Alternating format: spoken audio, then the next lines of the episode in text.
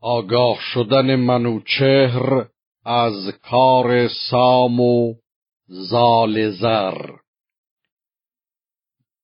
یکایک به شاه آمد این آگهی که سام آمد از کوه با فرهی. بدان آگهی شد منوچهر شاد. بسی از جهان آفرین کرد یاد.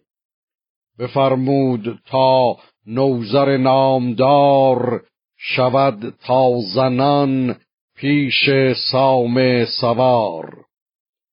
کند آفرین کیانی بروی بدان شادمانی که بکشاد روی. بفرمایدش تا سوی شهریار شود تا سخنها کند خواستار. ببیند یکی روی دستان سام که بود پرورانیده اندر کنام.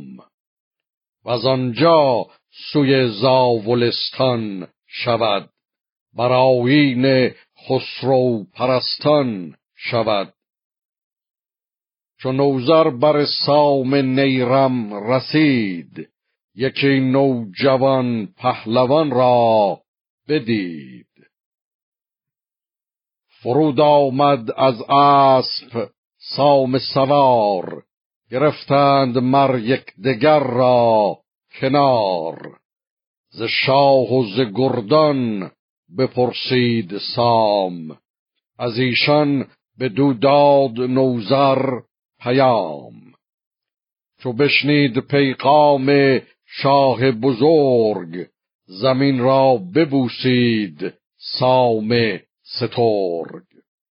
دمان سوی درگاه بنهاد روی چنان کش بفرمود دیهیم جوی. چو آمد به نزدیکی شهر شاه سپه بد پذیره شدش با سپاه. درفش منوچهر چون دید سام پیاده شد از اسب و بگذارد گام. منوچهر فرمود تا برنشست. مران پاک دل مرد خسرو پرست.